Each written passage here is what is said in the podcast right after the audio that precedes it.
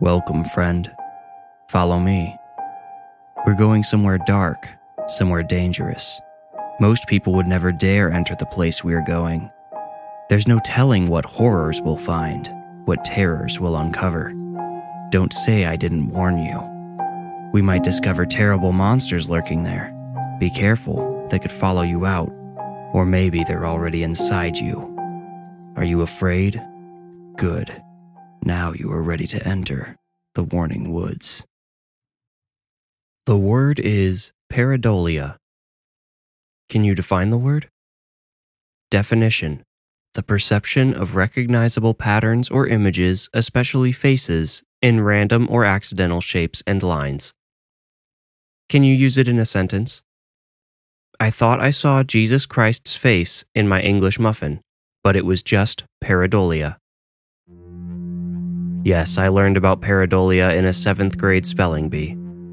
For 12 years, I had thought I was special. I thought I had some remarkable gift.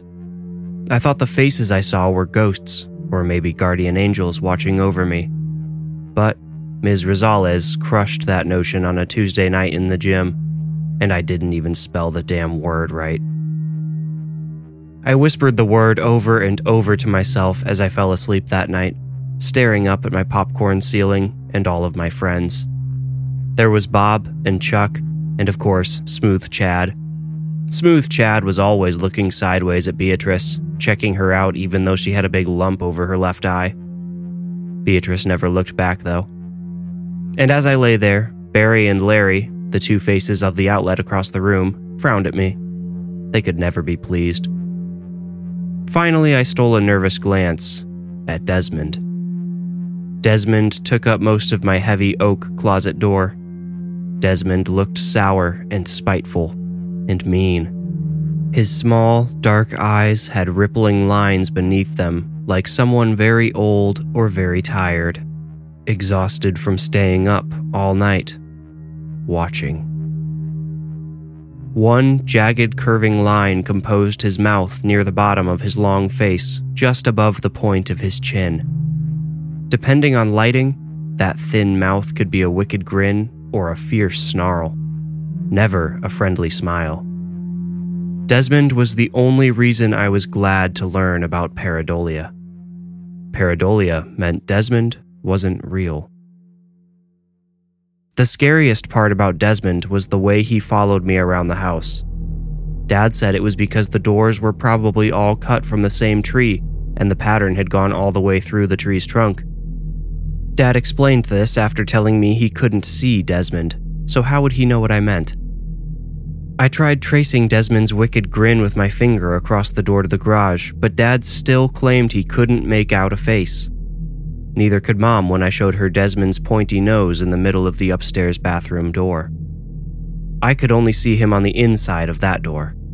I hated taking showers up there. In my dreams, I would ask the others about Desmond to find out if I was being silly or if they were as scared of him as I was. Chuck gawked down at me with his toothless open mouth and said, Don't let him near you. Bob said, You shouldn't talk about Desmond. Barry and Larry whimpered pathetically across the room. Smooth Chad kept staring at Beatrice, and Beatrice stared down at me. Her big lump quivered above her fearful eyes. In the dreams, I couldn't see Desmond. Shadows too thick for the ambient light to penetrate always shrouded my closet door. I never attempted to speak with Desmond in the dreams. It felt like something dangerous I might not be able to come back from, like how they warn you about drugs and alcohol and unprotected sex in school. I wasn't willing to take the chance. The chance of what? I couldn't quite be sure. The worst part of the day for me was always the hour and a half between getting off the school bus and my parents coming home from work. When it was nice outside, during most of the spring, summer, and some of the fall, I passed this time outside. But in the winter, or if it rained, I was trapped inside with Desmond watching me from the doors to the garage, the basement, the utility closet, the upstairs bathroom, my closet, my parents' closet and bedroom door, and the spare bedroom. And yet, my parents claimed they couldn't see him on any of these. Thankfully, I had to have a new bedroom door installed when the lock on mine broke and Dad had to break it in. I considered breaking my closet door too, but I had an ominous feeling that Desmond would retaliate. I didn't dare tell my parents how scared I was of Desmond. If they couldn't even see the face, why would they believe it could cause me harm? Why did I, for that matter? I had lived in the house for 12 years, and the face in my closet door had done nothing but stare at me. I guess part of the reason I felt scared was because of the others Bob, Chuck, Smooth Chad, Beatrice, Barry, and Larry. They were afraid of Desmond too. They obviously knew something they couldn't tell me. So, I devised a plan to ask them. I told mom and dad my room was feeling crowded. I told them it might feel bigger if we took the door off the closet. They gave each other a look and a nod, like they had already been planning this. Sounds like a good idea to me, Mom said. Dad said, We'll take care of it soon, bud. Soon.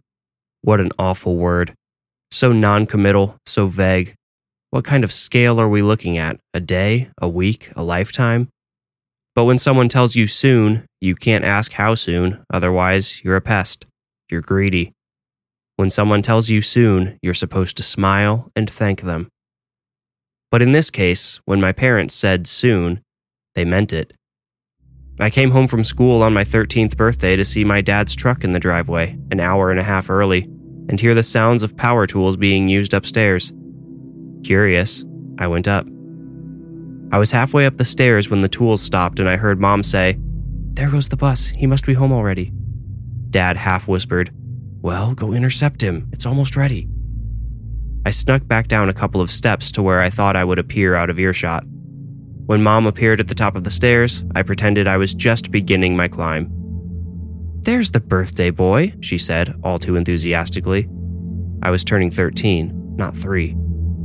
Here I am, I said like a 13 year old.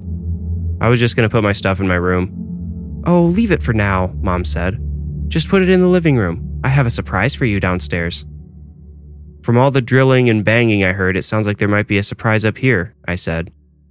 Mom looked almost ashamed, like she thought somehow I wouldn't have noticed the obnoxiously loud sounds when I came home. Her expression made me feel guilty, like I was ruining something she had wanted to be special. I'm just kidding, I lied. What's the surprise? There was no surprise downstairs. Mom led me to my PlayStation, handed me a controller, and said, No screen time limit today. You play as much as you want. It's your special day. I pretended not to be suspicious of her clearly improvised diversion and thanked her. I think we mutually understood we were pretending. Either way, she left me alone to game and went back upstairs. The whirring tools started up again, then what sounded like the vacuum cleaner. The sounds were coming from the area of my room, which made me a little nervous. They also made it difficult to hear the TV, so I put on headphones until mom came back down. Okay, Kyle, she said. She had a much warmer, more genuine smile now. I think you already know unlimited screens wasn't the real surprise. Do you want to see the real one now? Oh no. Whatever they were doing upstairs was for me. I paused my game and said, Okay, sure. When we got upstairs, Mom insisted on covering my eyes and leading me to my room. I smelled burnt dust in the air and fresh paint. There was a faint touch of oak in the aroma, too. When Mom uncovered my eyes, I was standing in a room I barely recognized. There were my things my bed, my dresser, my nightstand but they had all been rearranged. The walls, previously a minty green, were now baby blue. These changes I liked, and the closet door was gone, which I loved. But so was the popcorn ceiling. Mom and Dad had scraped the texture off of the ceiling and most of the rest of the house already and had taken advantage of the remodel to finally do my room. Bob, Chuck, Smooth Chad, Beatrice, all scraped away. All dust trapped in the gray mess inside the vacuum. I tried to ignore this so I could seem excited. I told my parents I loved it, which I mostly did. They both wished me a happy birthday, and Dad said he was hungry. They asked me to pick a restaurant, and we went out to eat. After dinner, we saw a movie, and by the time we got home, it was dark and late. I still had school the following morning, so my parents said I needed to head upstairs. So much for that unlimited screen time. It was okay, though. I felt tired. I said goodnight and trudged up the stairs. I went to my room without turning on a light. It almost startled me to see my remodeled room. Going in in the dark, tired, it was only the second time I had seen it. It caught me off guard. I looked at the empty space Desmond had once occupied and smiled. Then I shut the door. The door felt heavier than usual, and the knob was wrong. I had a feeling I knew why. I held my breath as I turned around, praying I was wrong. But no, dead right. See, ever since Dad had to replace my bedroom door, he had complained about how it didn't match all the others. He said he knew it wasn't a big deal, but it still bothered him. So, since he was already taking my closet door down, he went ahead and took the new bedroom door down too. He replaced it with the closet door. With Desmond. My parents had scraped Bob, Chuck, and the others off the ceiling, vacuumed them up, and left me alone with the one face I had actually wanted gone. The light struck Desmond's face a little differently in his new position, too. His wicked smile appeared, triumphant. I didn't notice until then that my dresser now blocked Barry and Larry from sight, too. They were all gone. All of my friends. Whatever they had wanted to tell me gone with them. Regardless, I fell asleep feeling hopeful that night. After all, dreams are not confined to the present state of reality. I thought my friends might come back to me in my dreams, but that night I dreamt of my room post remodel. Even though I barely could have described the new layout yet, my brain conjured it up without a problem. In the dream, the shadows which had veiled the closet door had shifted across the room to cover the other door now. I still could not see Desmond. There were soft whimpers near the shadowy corner, too. Poor Barry and Larry.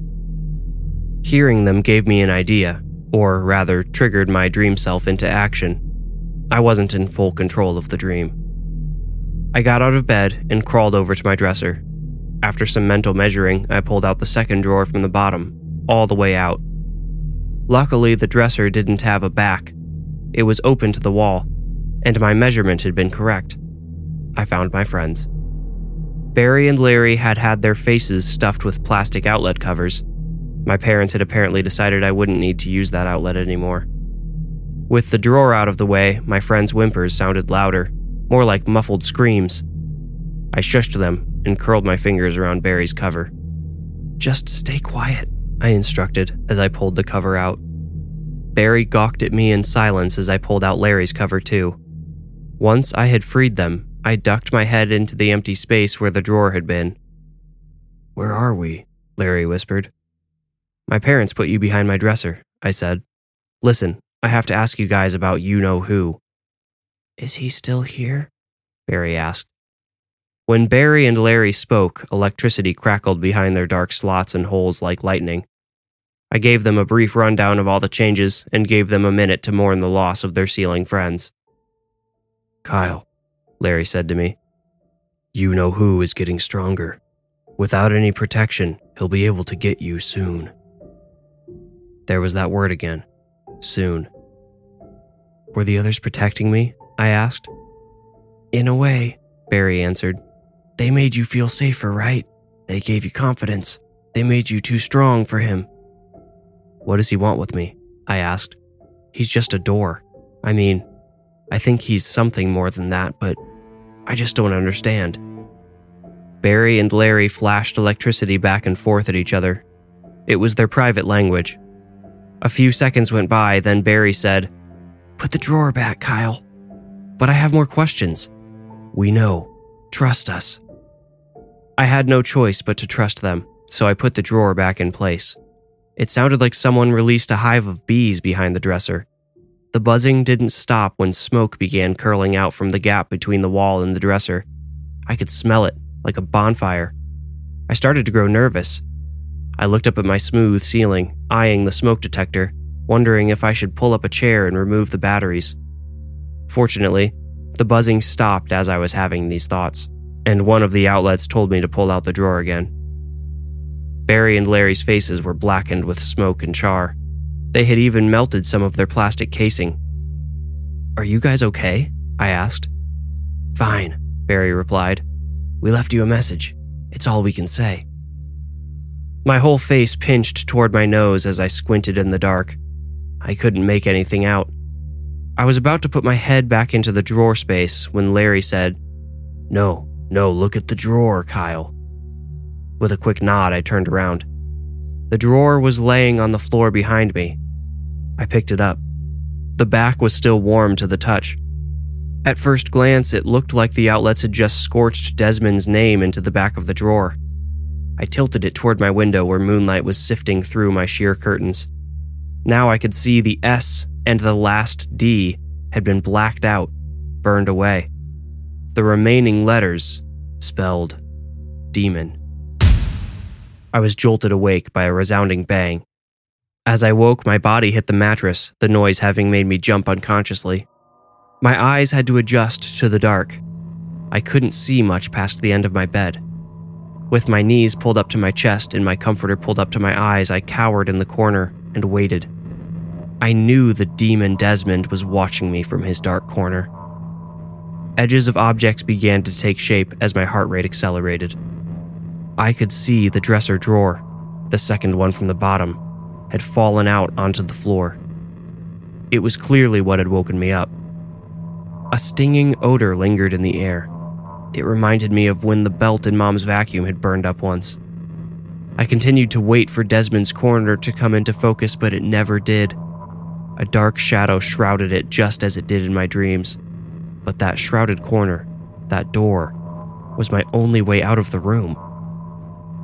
The door groaned as if something was pressing on it from the outside.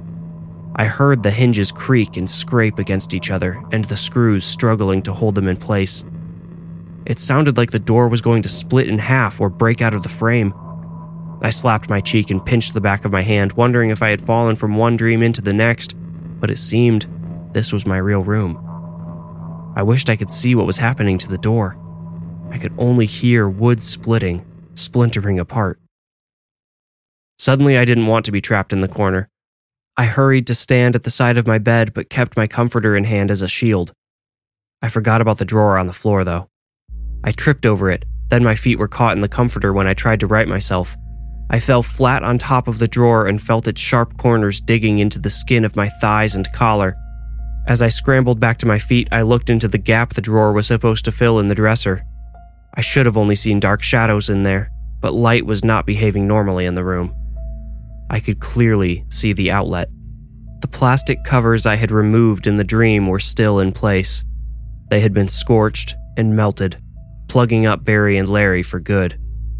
The melted plastic explained the sour smell in the room. I didn't have time to mourn the loss of my last two friends. I ditched the comforter and finally got to my feet. All of this happened in mere seconds. The door sounded like it could bust at any moment, I couldn't just wait to find out what would come through it, or out of it. There was another way out that I hadn't thought of before the window.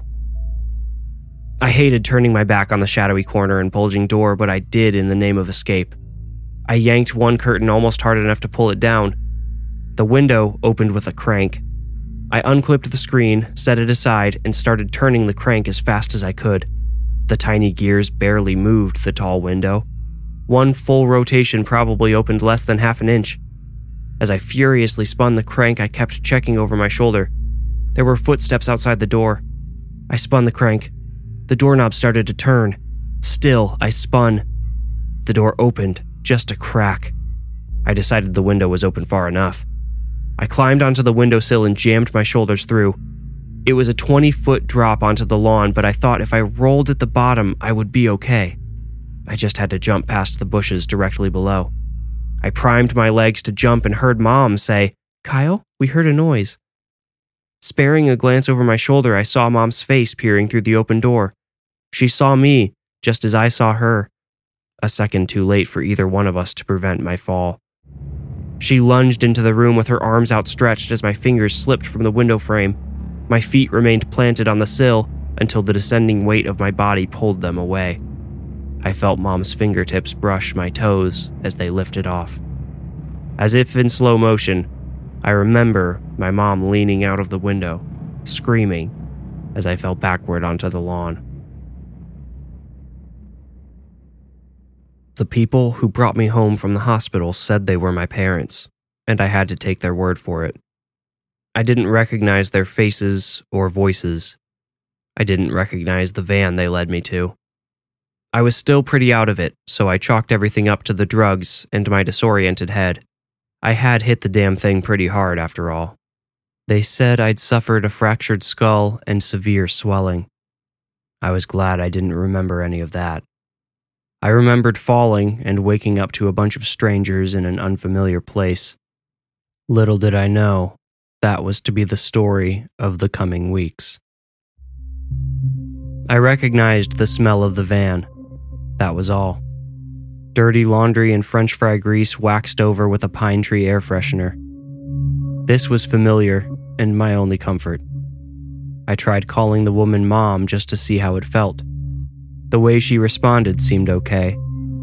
I tried calling the man dad, and it didn't feel wrong. I could not picture my parents' faces. I didn't recognize the house we slowed down in front of or the garage we pulled into.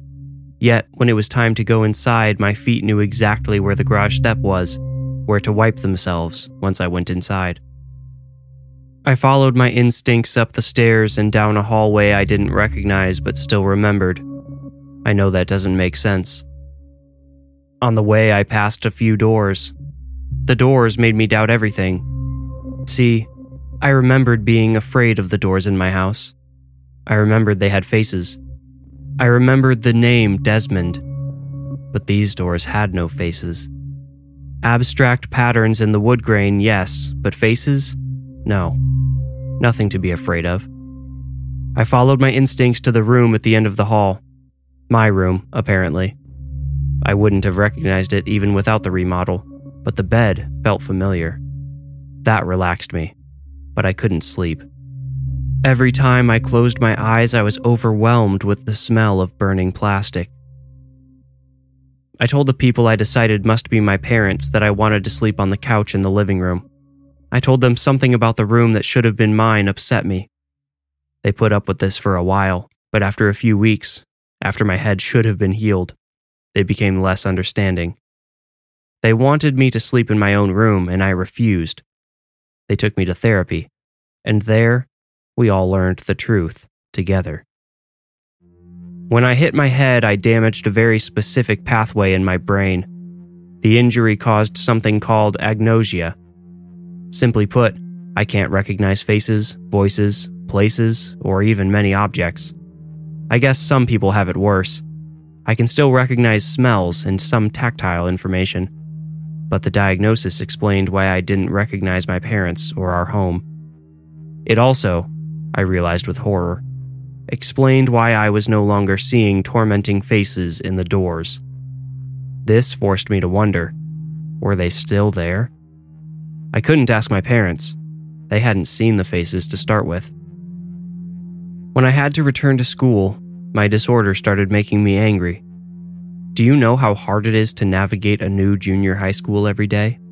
To meet your teachers again and again, five days a week?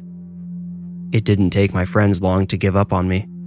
It didn't take the guidance counselor long to stop feeling sorry for me. I started spending more and more time alone in my room in the afternoons and evenings, brooding, hating wishing I had simply died. On one such afternoon, I had devolved into spiteful tears. I sat up in my bed and stomped over to the door. I hit it as hard as I could. The skin on two knuckles broke open. My blood was smeared across the back of my hand and the door. This is all your fault, I said. I was so scared of you. I kicked the bottom of the door. Its wavy vibrations sounded like a deep, if brief, laugh but you're just a door. I was just a scared kid, and you're just a door. I lashed out again with my bloody fist. My knuckles made painful contact again and stuck. My closed fist was fixed to the door's surface as if I were clutching a powerful magnet. I couldn't pull it away. This only fueled my rage. Why didn't you just kill me? I demanded, and my hand started to tingle. It grew warm, and the warmth spread up my arm. At my shoulder, it turned to fire. It burned at my heart and lungs. It made its way down through my guts and into my legs. It burned, but I felt no pain. The invisible flames I felt were purifying me. When my entire body was embroiled in the cleansing heat, I felt the damaged passageway in my brain open up. Never had I felt such a strange sensation. It felt like peeling a long scab inside of my head. The faces of my parents and friends and teachers flooded into my memories as if they had been held back by a dam. Is this what you've wanted? A voice rumbled in my burning chest. Aloud, I said, Yes. Suddenly, I knew my room. I knew the furniture, my bed. I knew the door my fist was stuck to. I knew the face patterned in the wood grain. But it was wrong. The face staring at me from the door did not belong to Desmond. No. The face in the door was my own. And it didn't look sinister, it looked terrified.